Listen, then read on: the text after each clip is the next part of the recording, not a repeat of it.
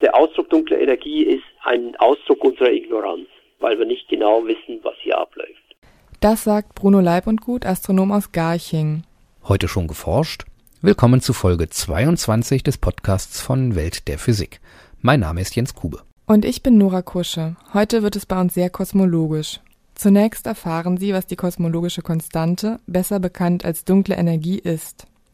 Später haben wir dann auch noch Nachrichten zu diesem und verwandten Themen.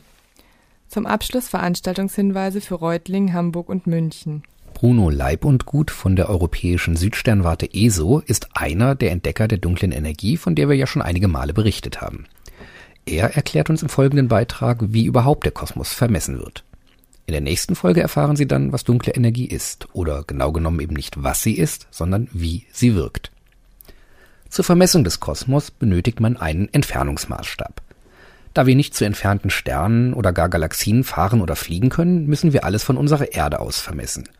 Der Entfernungsmaßstab sind dabei sogenannte Standardkerzen. Objekte, von denen man annimmt, dass sie tatsächlich immer gleich hell oder gleich groß sind, sodass ihre beobachtete Helligkeit oder Größe ein direktes Maß für die Entfernung ist. Hubble hat das ganz ursprünglich sehr, sage ich jetzt mal, primitiv gemacht. Er hat sich quasi die scheinbare Größe der Galaxien aufgezeichnet. Er hat dann quasi angenommen, dass alle Galaxien mehr oder weniger gleich groß sind. Und je kleiner eine Galaxie am Himmel erscheint, desto weiter entfernt ist sie dann. Diese Methode ist sehr ungenau. Besser ist es, die Helligkeit einzelner Sterne zu benutzen. Es gibt bestimmte pulsierende Sterne, die einen sehr regelmäßigen Helligkeitsverlauf haben. Die werden also heller und dann mit der Zeit wieder schwächer, das über Wochen und Monate. Und die kann man kalibrieren. Das heißt, je länger Lichtveränderung oder Periode des Sternes dauert, desto intrinsisch heller ist er, desto leuchtkräftiger ist er. Das sind diese sogenannten Cepheidensterne. Und mit denen lässt sich die Entfernung von Galaxien schon recht genau vermessen. Betrachtet man jedoch die Spektrallinien der Galaxien, dann stellt man fest, dass sie zu langen Wellenlängen hin verschoben sind. Man spricht von der Rotverschiebung in den Spektren, die ist sehr, sehr einfach messbar und auch relativ genau messbar.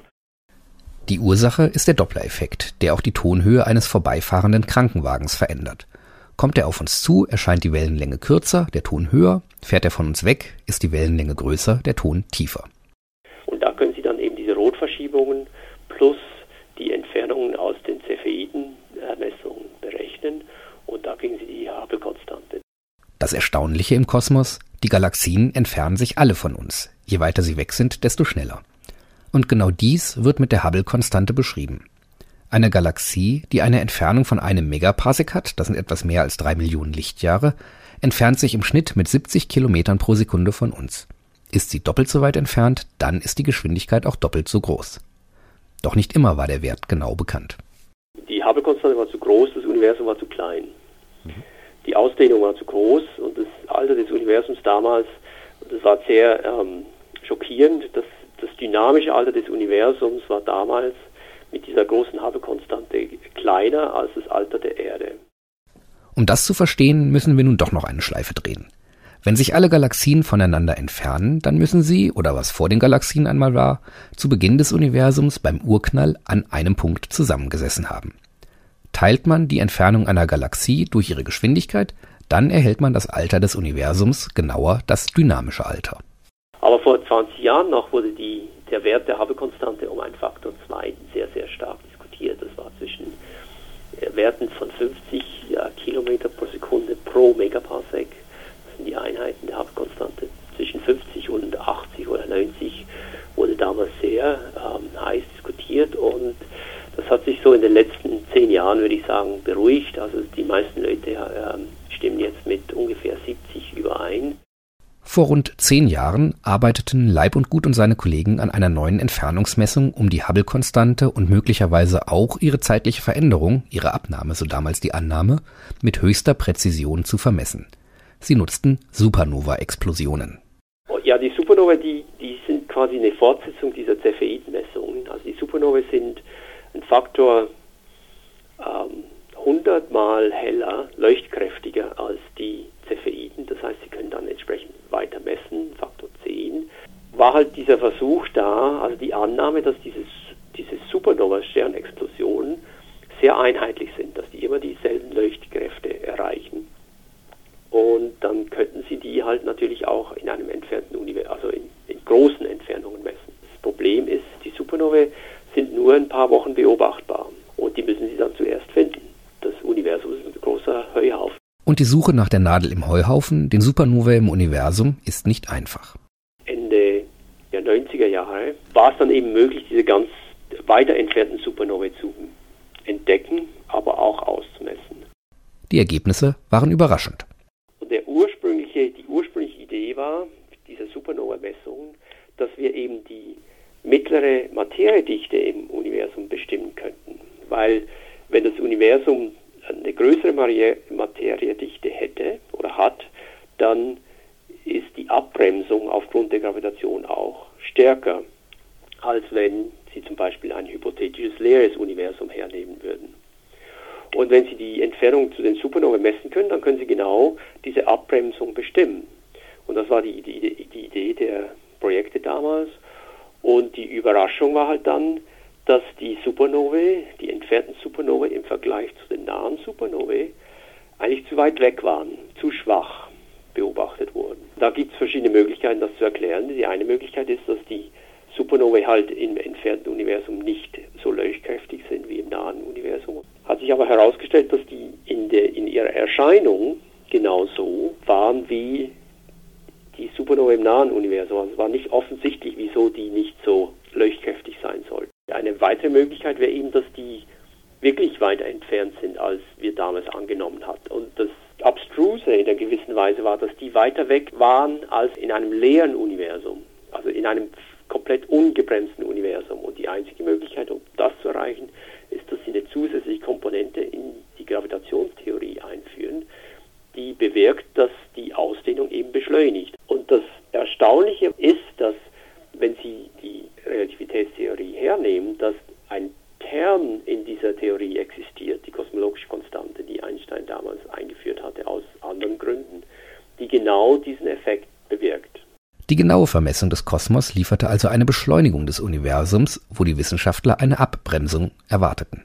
Ein grundsätzlicher Unterschied zur bis dahin vorherrschenden Theorie, der nicht einfach zu akzeptieren war. Das hat gedauert. Also das war ursprünglich eine ganz kleine Gruppe um den Adam Rees herum, die Rechnungen gemacht haben, die Auswertungen gemacht haben. Und er war, sagen wir mal, ziemlich verdutzt und auch verwirrt mit diesem Resultat. Und da hat dann unabhängig von ihm, hat der Brian Schmidt in Australien dieselben Auswertungen nochmal gemacht und ist auch zum selben Resultat gekommen.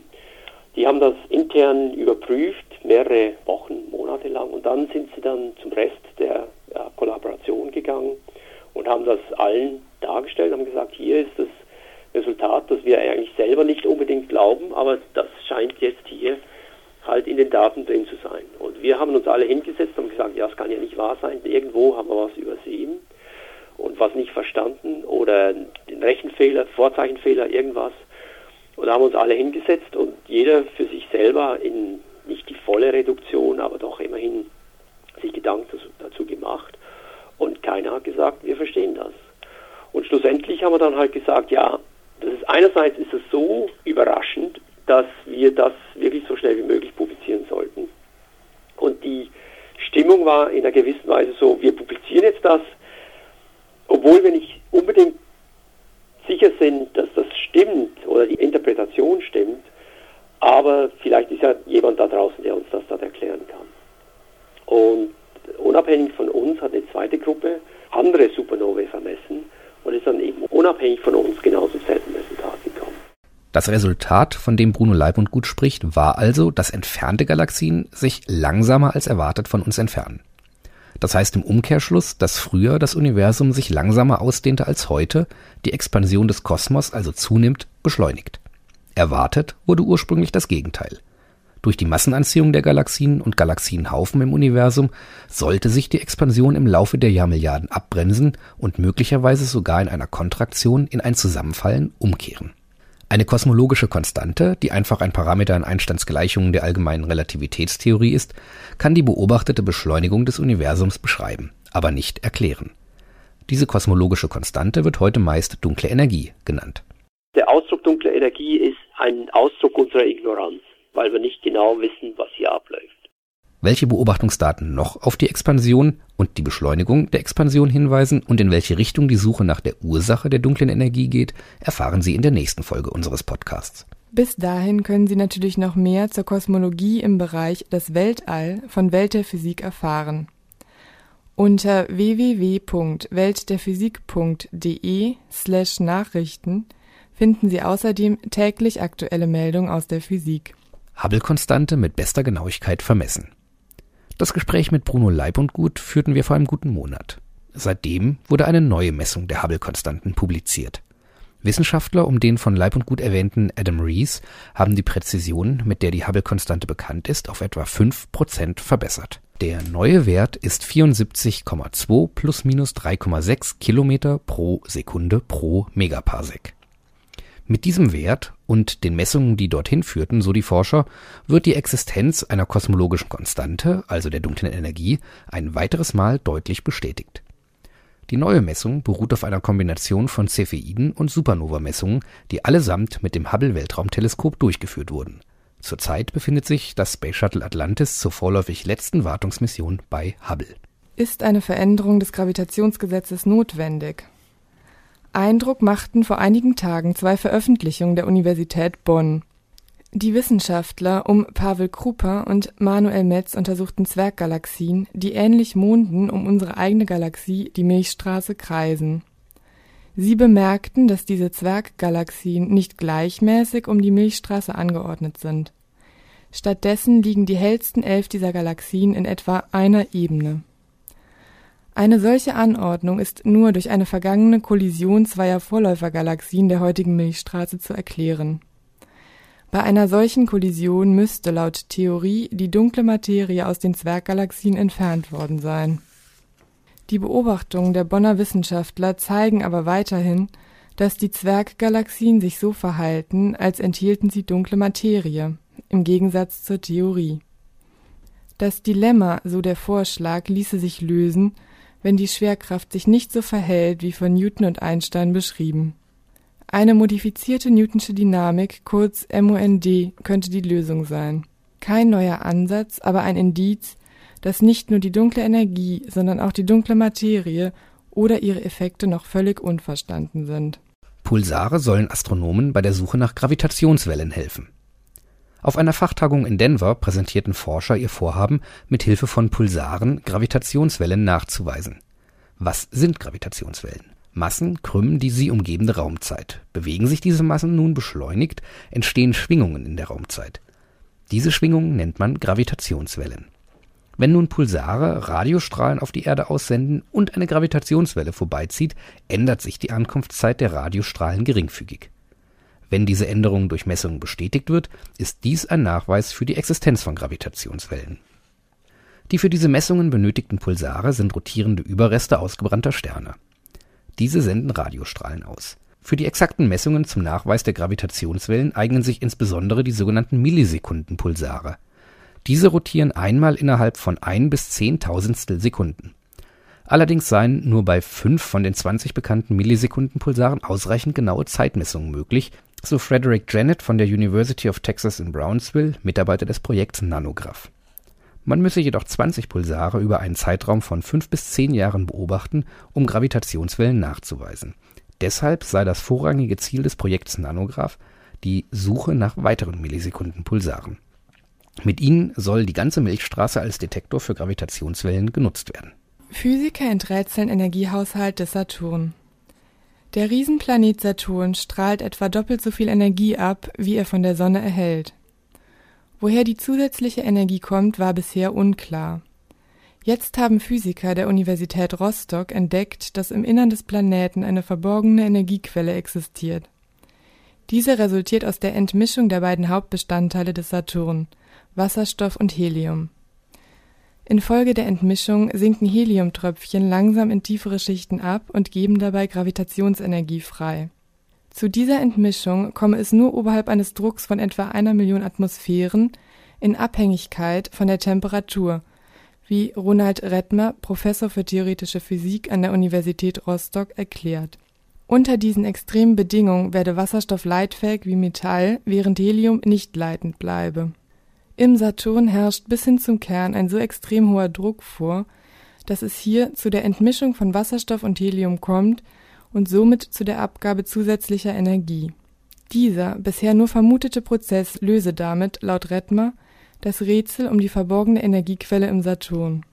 Soweit unsere Nachrichten. Wenn Sie Physik vor Ort erleben wollen, suchen Sie doch auf unserem Veranstaltungskalender nach Anregungen. Hier 3 Beispiele. Der Nanotruck des BMBF befindet sich heute und morgen in Reutlingen, und zwar in der Almendestraße 7. Der Nanotruck ist ein rollendes Ausstellungs- und Kommunikationszentrum, das auf 2 Ebenen Nanotechnologie live präsentiert. Er befindet sich zurzeit auf Deutschlandtour und präsentiert Hightech aus dem Nanokosmos. Eine Ausstellung, die sich lohnt. Den Fahrplan des Nanotrucks für die kommenden Wochen finden Sie unter www.nanotruck.de und natürlich auf Welt der Physik. Noch bis zum 28. Mai ist im Levantenhaus in Hamburg eine Fotoausstellung zu sehen. Amateurfotografen hatten im März Gelegenheit, alle Bereiche des deutschen Elektronensynchrotrons DESY in Hamburg zu fotografieren. Das Forschungszentrum zeigt seine Facetten in über 100 beeindruckenden Bildern. Täglich von 10 bis 19 Uhr, Levantenhaus, Mönckebergstraße 7, Hamburg, der Eintritt ist frei. Im Universitätskolloquium der TU Braunschweig geht es morgen um Wissenschaftsgeschichte. Beate Czeranski trägt vor unter dem Titel »Genie und Besessenheit – Albert Einstein, Marie Curie und die populäre Wissenschaftsgeschichtsschreibung« an der TU Braunschweig am Institut für Physik der kondensierten Materie, Pockelstraße 5 um 15 Uhr. Der Eintritt ist wie bei allen Universitätskolloquien frei. Das war's für heute. Weiter geht es in der nächsten Woche mit dem zweiten Teil unseres Beitrags mit Bruno Leibundgut. Außerdem können wir dann vom hoffentlich erfolgreichen Start der Forschungssatelliten Planck und Herschel berichten. Und zur Physik des neuen Kinofilms Illuminati erfahren Sie auch einiges. Bleiben Sie bis dahin wissenschaftlich und laden Sie uns auch nächstes Mal wieder herunter. Welt der Physik wird Ihnen präsentiert vom Bundesministerium für Bildung und Forschung und der Deutschen Physikalischen Gesellschaft.